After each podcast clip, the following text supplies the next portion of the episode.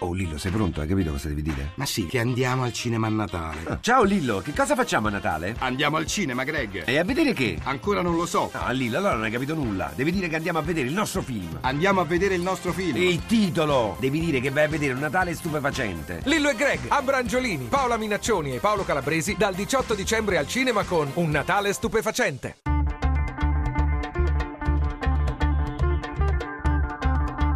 Bianco e nero. 18 e 37 minuti, bentornati a Bianco e Nero 800 05 0578, il numero verde per le vostre telefonate. Alla fine della discussione tra Davide Ermini, responsabile giustizia del PD, e Leonardo Ferrante, coordinatore scientifico di Riparte il Futuro, volevo tornare da Ermini che avevo lasciato in sospeso quando stava cercando di spiegarci il suo punto di vista sulla natura particolare del reato di corruzione che portava il governo a reagire nel modo in cui ha reagito. Sì, ehm, volevo semplicemente dire che la, corruzione ha questa peculiarità che difficilmente viene scoperta nell'immediatezza dei fatti, perché il patto corruttivo fra il corrotto e il corruttore naturalmente non viene immediatamente denunciato, per cui tante volte viene scoperto soltanto dopo diversi anni, magari intercettazioni in altri processi, intercettazioni relative a, a altre cose, per cui è, è evidente che i termini di prescrizione devono essere più lunghi, perché altrimenti si rischia che il, una parte del tempo eh, necessaria alla prescrizione si, si, brucia addirittura prima ancora che il fatto venga scoperto. Ecco perché la necessità del governo, il segnale che ha dato dell'allungamento della pena, che stante così la, la, la, prescrizione ha necessità di essere più lunga. Ci lavoreremo su questo, anche su questo in Parlamento. Ferrante, volevo tornare da lei perché il dialogo che si sta sviluppando questa sera mh, manca di un versante. C'è Ermini che dice che abbiamo fatto il massimo possibile, faremo ancora di più. Ci siete voi e molti altri, li ho citati, che dicono ci volevano norme ancora più severe, ancora più dure. Ma c'è anche tutto un versante del dibattito pubblico, penso per esempio alle Camere penali, gli avvocati che dicono attenzione però aumentare le pene, allungare la prescrizione, soddisfa il bisogno di giustizia immediato di chi legge i giornali e si scandalizza, però poi produce anche delle distorsioni nel processo, costringe la gente a essere indagata per anni, le pene rischiano di avere degli squilibri, insomma sei anni sono tanti, per, cinque, per, per un omicidio colposo se ne danno cinque. Insomma, voi come la vedete questo punto di vista qui? Un po' più garantista, diciamo. Come dire, noi tutto quello che vogliamo è che appunto l'anticorruzione non diventi un clima del terrore, ci mancherebbe altro. In realtà il clima del terrore lo sta creando proprio la corruzione, ci siamo mangiati la nostra capitale, ci siamo mangiati l'Expo, ci stiamo mangiando il Mose, quindi anche delle opere uniche. E come dire, sicuramente noi eh, non vogliamo affatto che si diffonda quasi una fobia da lotta alla corruzione. Non a caso io prima parlavo proprio di politiche di prevenzione, proprio per agire, la, eh, agire prima che la corruzione avviene e si può fare tantissimo da questo punto di vista. Infatti, come appunto dicevo prima, non è solamente sul lato penale che si può agire, ma c'è tantissimo da fare e lo dico anche a me stesso. Voi per esempio fate azione molto, un'azione interessante nelle università, ma tra gli studenti universitari, che tipo di consapevolezza avete trovato? È un fenomeno che si, che si avverte, che magari che si analizza, che si studia, che viene fatto emergere oppure no? Consapevolezza che sta crescendo in modo esponenziale. Quando abbiamo lanciato questa campagna era il 23 ottobre.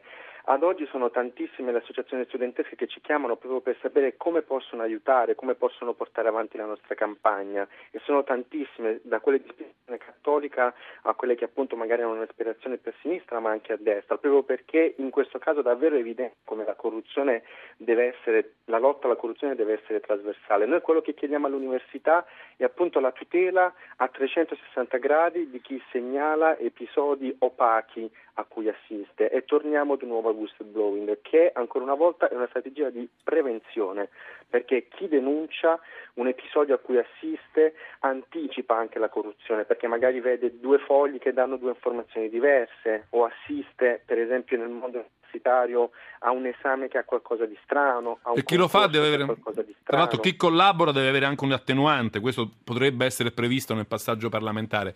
Torno un momento da Davide Ermini per chiedere se anche a lui un po' il campanello garantista risuona nell'orecchio, perché è vero che è un periodo in cui essere garantisti si fa molta fatica. Però molte obiezioni da parte degli avvocati, ho visto le Camere penali parlano attenzione al populismo penale, cioè attenzione ad accontentare troppo facilmente la voglia di giustizia e qualche volta anche la voglia di vendetta del pubblico, no? No, guardi, io faccio l'avvocato di mestiere, per cui... No, guardi, è per questo, è proprio per questo che la trovo- interpello in trovo questo... Una, una- una porta aperta, nel senso che io ho lavorato, per esempio, perché si riducesse la pena per il, il 73 quinto comma sugli stupefacenti, perché ritenevo che quelle pene siano, fossero veramente eccessive. Cioè io ritengo che il reato di corruzione sia uno dei più gravi reati che si possa commettere all'interno di una comunità. Per cui ecco perché io sulla corruzione vado zitto, mentre su tantissimi altri reati, per esempio le polemiche che ci sono adesso sulla depenalizzazione dei reati che già portano sanzioni amministrative, su questi reati più piccoli, sull'irrilevanza del fatto, ecco queste, queste, questa demagogia su questa roba per cui si vorrebbe mettere comunque in galera o ai ferri. Lì la Lega vi ha molto Sì, attaccato, per sì, esempio, sì, no? ma Renzi ma queste- eh, manda, manda liberi i Sì, ma delinquenti. queste sono balle, non, veramente non esiste. Mentre sui reati gravi come la corruzione, che spesso adesso è collegata alla criminalità organizzata, dobbiamo essere per forza severi. Però mi faccia dire, proprio sul garantismo, anch'io sono perché venga tutelato chi in qualche modo eh, eh, diciamo segnala. Collabora, Bisogna, sì. bisogna stare. No, un conto è collaborare, un conto è segnalare. Perché collaborare ha un senso, il segnalare bisogna stare attenti. Cioè, se- collaborare vuol dire che si è, che, che si è, diciamo, corre in qualche modo, non lo no? so, comunque il, segn- la- il segnalare, per esempio, io vorrei che chiunque perde un appalto domani cominciasse a mandare lettere o eh, cioè, quindi ci vuole una responsabilità. E va- se si regolamenta in modo serio, se si regolamenta anch'io sono favorevole a quello diceva il eh, dottor Ferranti. Quindi mh, va, va regolamentato, va studiato molto bene, loro probabilmente ne sanno anche più di me, visto che fanno, sono il comitato scientifico, però va regolamentato molto bene. Però ecco, ripeto, garantisti sì nel processo, garantisti sì per i reati, quelli che incidono eh, eh, sempre sul, sul, diciamo, nel diritto penale, ma che hanno anche delle incidenze nella società più lievi, ma su quelle come la corruzione, guardi, io penso che non si possa davvero guardare in Ho, faccia a ho solo più un, mini- un minuto, volevo tornare al- da Leonardo Ferrante per chiedergli, c'è un indicatore, c'è qualcosa che nel passaggio parlamentare di questo disegno di legge, nelle- nei- negli emendamenti, nelle cose che il governo aggiungerà nel corso dell'approvazione, vi potrebbe far dire che siete soddisfatti, che vi sembrano che le misure prese siano diciamo, adeguate? C'è qualcosa che aspettate di vedere che può dire adesso a Davide Ermini?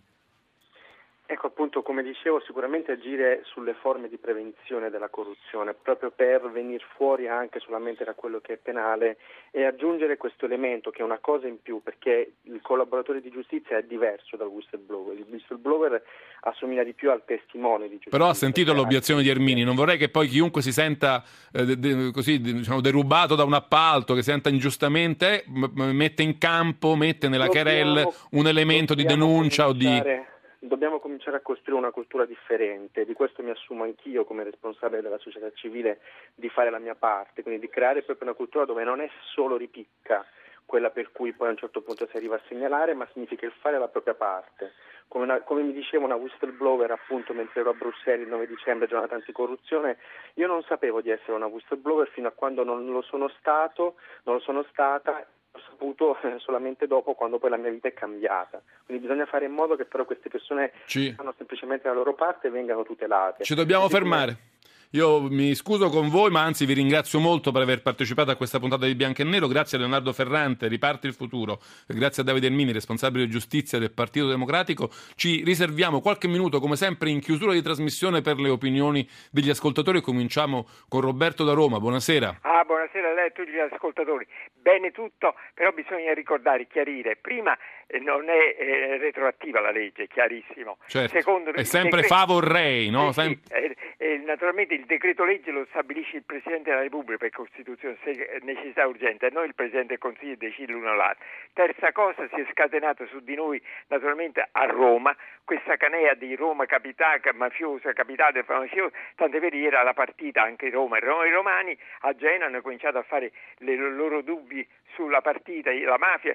Noi ci siamo scrollati di dosso da, po', da un certo tempo la n- nomea di mafiosi quando eravamo negli Stati Uniti, quando c'era il processo Andreotti, che era ministro degli esteri, e presidente del Consiglio, era considerato il capo mafia. Roberto, la fermo qui. Sentiamo un altro Roberto da Novara. Buonasera. Buonasera a lei. Io sono il presidente di una piccola associazione che si occupa di criminalità organizzata e di mafie.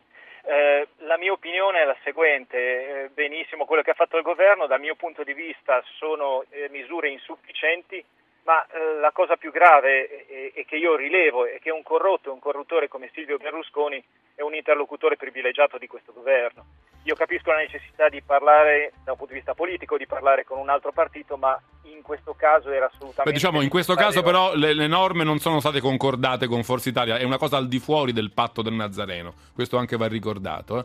Noi però qui ci dobbiamo fermare, grazie ai nostri due Roberto di questa sera, io ringrazio anche Gabriella Vasile, la curatrice del programma, Daniela Mecenate e Valeria Riccioni in redazione, Leonardo Patanè eh, in eh, regia e, ring- e ringrazio anche tutti voi che ci avete ascoltato, vi ricordo bianco e nero radio1.rai rai.it per le vostre per ritrovare questa puntata e tutte le precedenti. Vi ricordo anche bianco e nero chiocciolarai.it per le vostre mail se avete qualche tema da suggerirci, qualche critica da farci o qualche personaggio che vorreste sentire qui a bianco e nero. Noi adesso qui ci fermiamo, vi ringrazio per averci seguito, un grazie e un saluto da Giancarlo Loquenzi.